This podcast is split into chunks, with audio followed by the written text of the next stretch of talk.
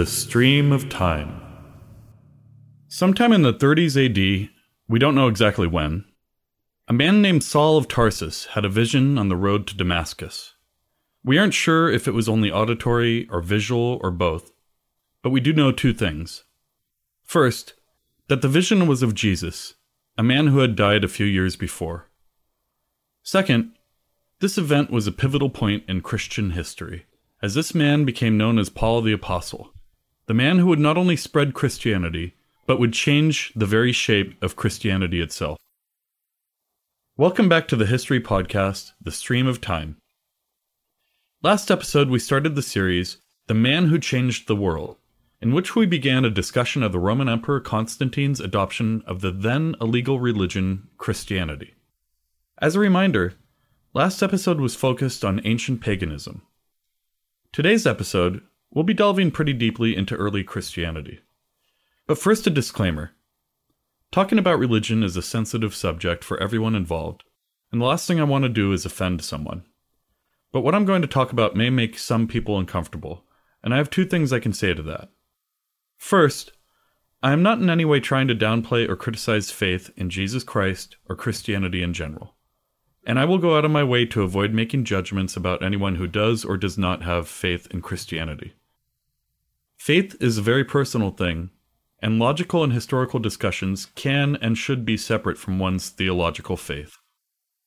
Second, that being said, I will be talking about Christian texts in a different context than someone who might have read them in a more religious context would be used to.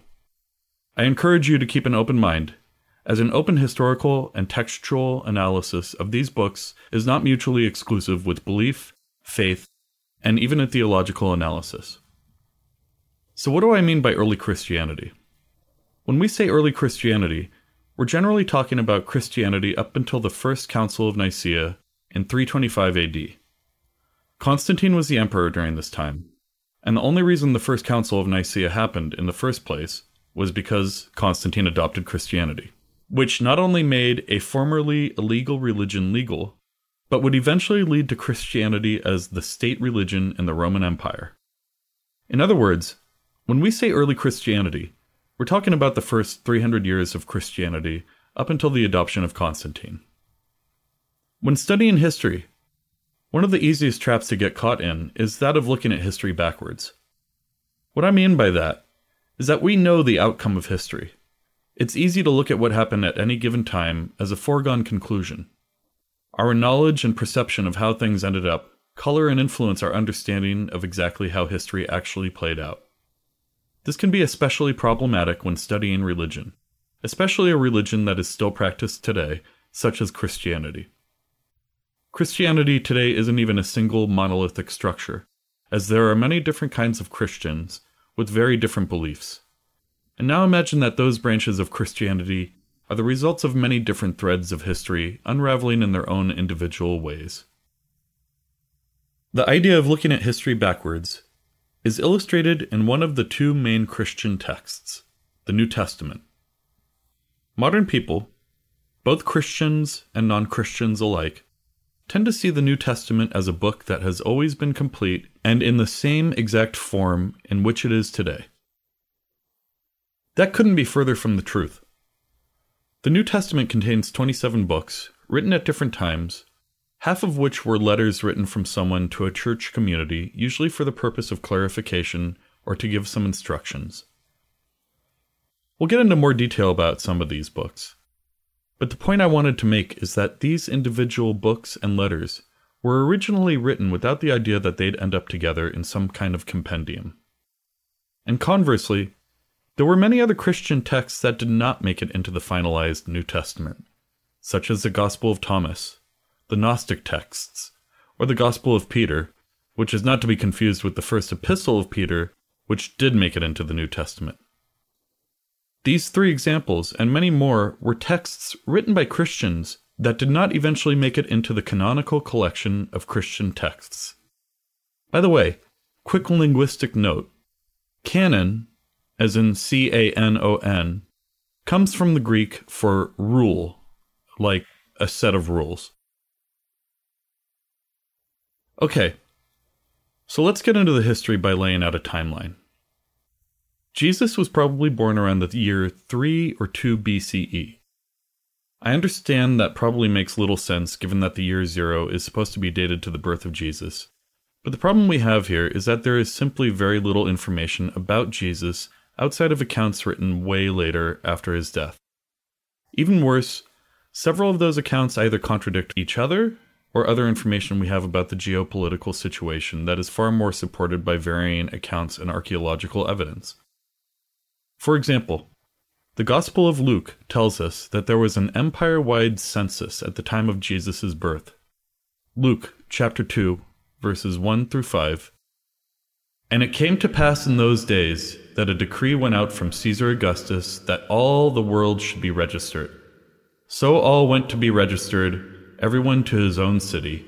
Joseph also went up from Galilee, out of the city of Nazareth, into Judea, to the city of David, which is called Bethlehem, because he was of the house and lineage of David, to be registered with Mary, his betrothed wife, who was with child. So, what's the problem here?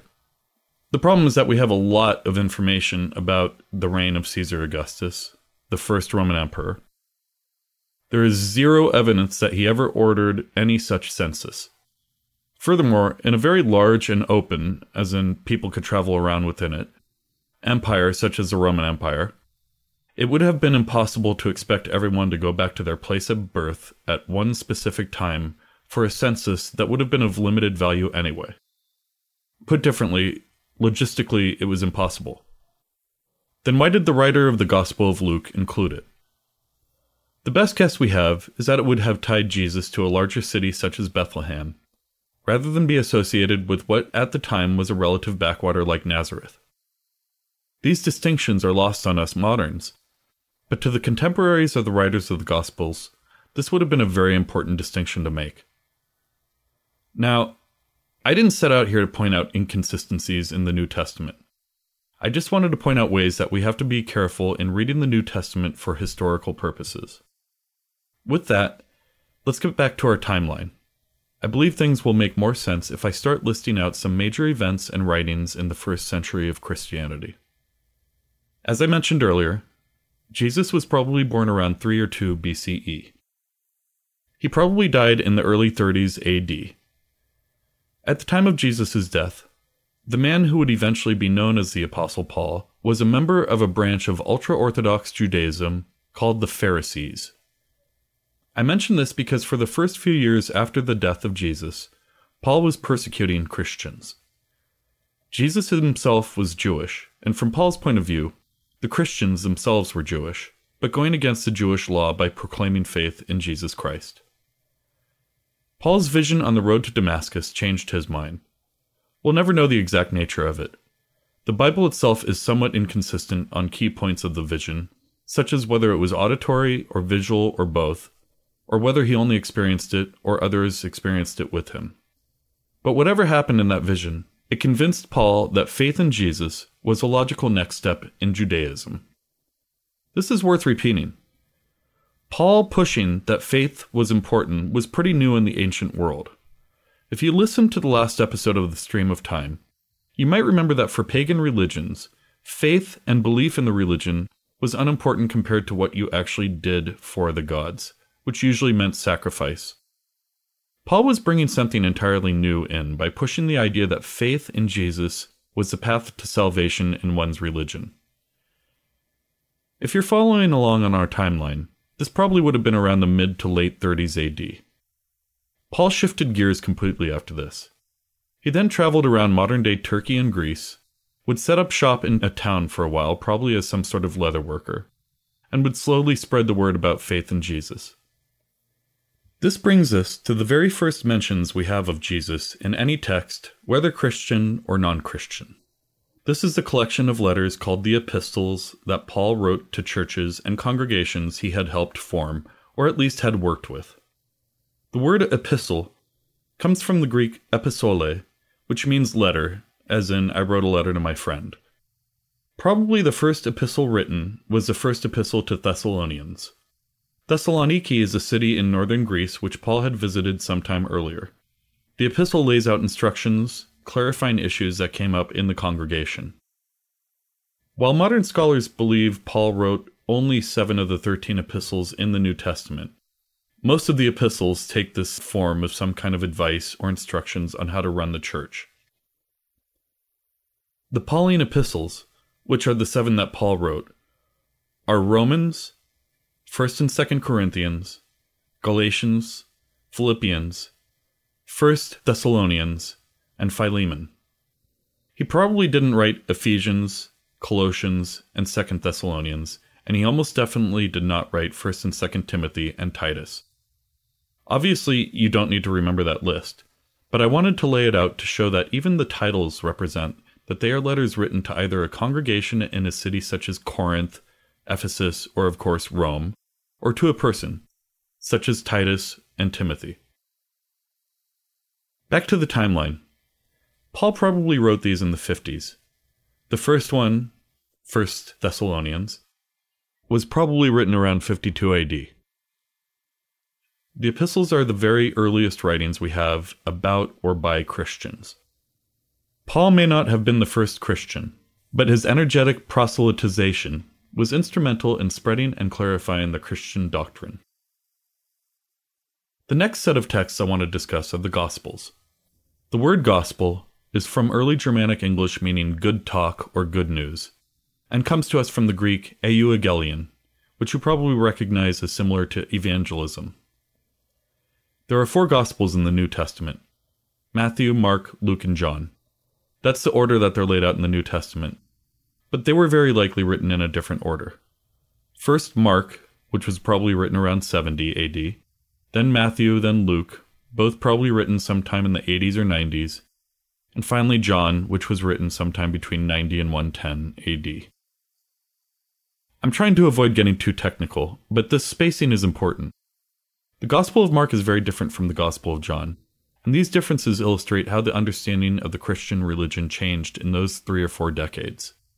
The first gospel written chronologically, the Gospel of Mark, is more, for lack of a better term, grounded, and makes no mention of Jesus' identity as God that would later be understood in Christianity. In fact, in most parts of the Gospel of Mark, Jesus goes out of his way to tell people not to tell anyone else who he is or what he's doing. For example, after Jesus heals the daughter of a man named Jairus, Mark chapter 5 verse 43 tells us, He gave strict orders not to let anyone know about this. Now contrast this with the last gospel written, chronologically, the Gospel of John. In the Gospel of John, Jesus makes very clear his identity and moreover makes it clear that the word should be spread. For example, John chapter 11 verse 25 tells us that Jesus said, I am the resurrection and the life. He who believes in me, though he may die, he shall live. Now, again, I'm not trying to point out inconsistencies or to criticize the theology of Christianity. What I'm trying to do is illustrate two important concepts. First, that Christianity went through dramatic and relatively fast changes over its first century. Second, and possibly more importantly, Christianity was mostly decentralized in its first century. There wasn't even a New Testament yet, just a bunch of different documents written, such as the Epistles and the Gospels. There wasn't even a central church at first. Over the first few centuries of Christianity, the church in Rome would eventually become a de facto head, mainly because of the very simple reason that the congregation there was more wealthy and therefore able to exert influence easier. With no centralized church early on, there was no centralized doctrine. And it's because of this that the first few centuries of Christianity have lots and lots of different creeds that would eventually be called heresies after a solid canon was established. But it's important to emphasize here that in these early years, there wasn't a solid doctrine against which to form a heresy. In fact, the word heresy itself comes from the Greek hairesis, which means choice, as in, you made the wrong choice. It is against this backdrop that we can better understand branches of Christianity that seem completely alien to us today, such as the Gnostics. The Gnostics had a very complicated cosmology in which communion with God could only come from fully understanding this cosmology at a spiritual level. But it was also somewhat exclusionary because of this. More inclusive forms of Christianity meant more people could join, which of course meant the spread of those doctrines over less exclusionary ones, such as Gnosticism. But the Gnostics are just one example of many sects and philosophies of Christianity that formed over the first three centuries of Christianity. The second and third centuries AD, especially, saw many Christian thinkers and philosophers proposing different doctrines. Men with names such as Irenaeus, Justin Martyr, Tertullian, and Origen proposed many ideas, some against each other, some in agreement. Some ideas leaned into the Judaic roots of Christianity. Some rejected the Judaic roots altogether. While the form or forms of Christianity that did eventually crystallize borrowed a bit from each of these philosophers and faiths, the difficulty in forming a centralized doctrine was exacerbated in the mid 3rd century, when widespread persecutions of Christianity across the Roman Empire began under the Roman Emperor Decius, and forced some Christians to practice their faith further underground than they already had been. It was Constantine's adoption of Christianity in the early 4th century and the subsequent Council of Nicaea that put a formality to the doctrine and established what was church canon and what was heresy. We will get into more detail about both of these in the next episode. There are two more points I want to make today. You might have noticed that I keep pointing out the Greek roots of a lot of these words related to Christianity. Why is that?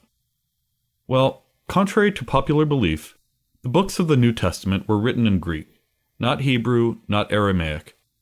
While Jesus himself probably spoke Aramaic, the scholarly writing of the ancient world was almost always written in Attic Greek, in much the same way that scholarly articles in the 17th and 18th centuries were written in Latin, or today in English. In fact, it's for this reason that we are certain that the Gospels were not written by the men to which they were attributed, that is, Matthew, Mark, Luke, and John. Most of these apostles were illiterate in their own language of Aramaic or Hebrew. There's nothing to suggest that they could write in Greek, which would have required a substantial education to learn and write in. An education which the Apostle Paul did have, as the seven epistles we attribute to him were most likely written by him in Greek. Now, this may seem like a bit of linguistic trivia, but it's actually very important. In fact, the dangers of translation are illustrated no better than the perpetuated myth that the Bible tells us that Jesus was a carpenter. The original Greek word that was used in the Bible, specifically the Gospels of Mark and Matthew, is tekton. Tekton did not mean carpenter. It meant something more like someone who can fix anything, or day laborer, or possibly even engineer. But there's nothing in the original copies of the Bible that suggests that Jesus was just a carpenter. This misconception is a result of poor translation that happened much later. The second point I wanted to make was that in this discussion I excluded not only several books of the New Testament, but I also didn't talk about the Old Testament at all. That's because, as I said a few times, today we were seeking out documents that would help us to get a grasp on the history of early Christianity. While the other books of the New Testament, Acts of the Apostles and Revelation, are important theologically, they didn't fit into our discussion as much as the seven Pauline epistles and the four Gospels that we talked about today. And the Old Testament is almost totally borrowed from the Jewish collection of books called the Tanakh. There are some minor differences and some changes in the ordering of books, but for the most part, these writings are taken from the Jewish Tanakh, and therefore don't provide the kind of historical context about early Christianity that we're talking about today. That's a wrap for today. Next episode, We'll be talking about Constantine, who he was, what drove him to his conversion, and the context around which his conversion took place. Thank you for listening, and see you next time on The Stream of Time.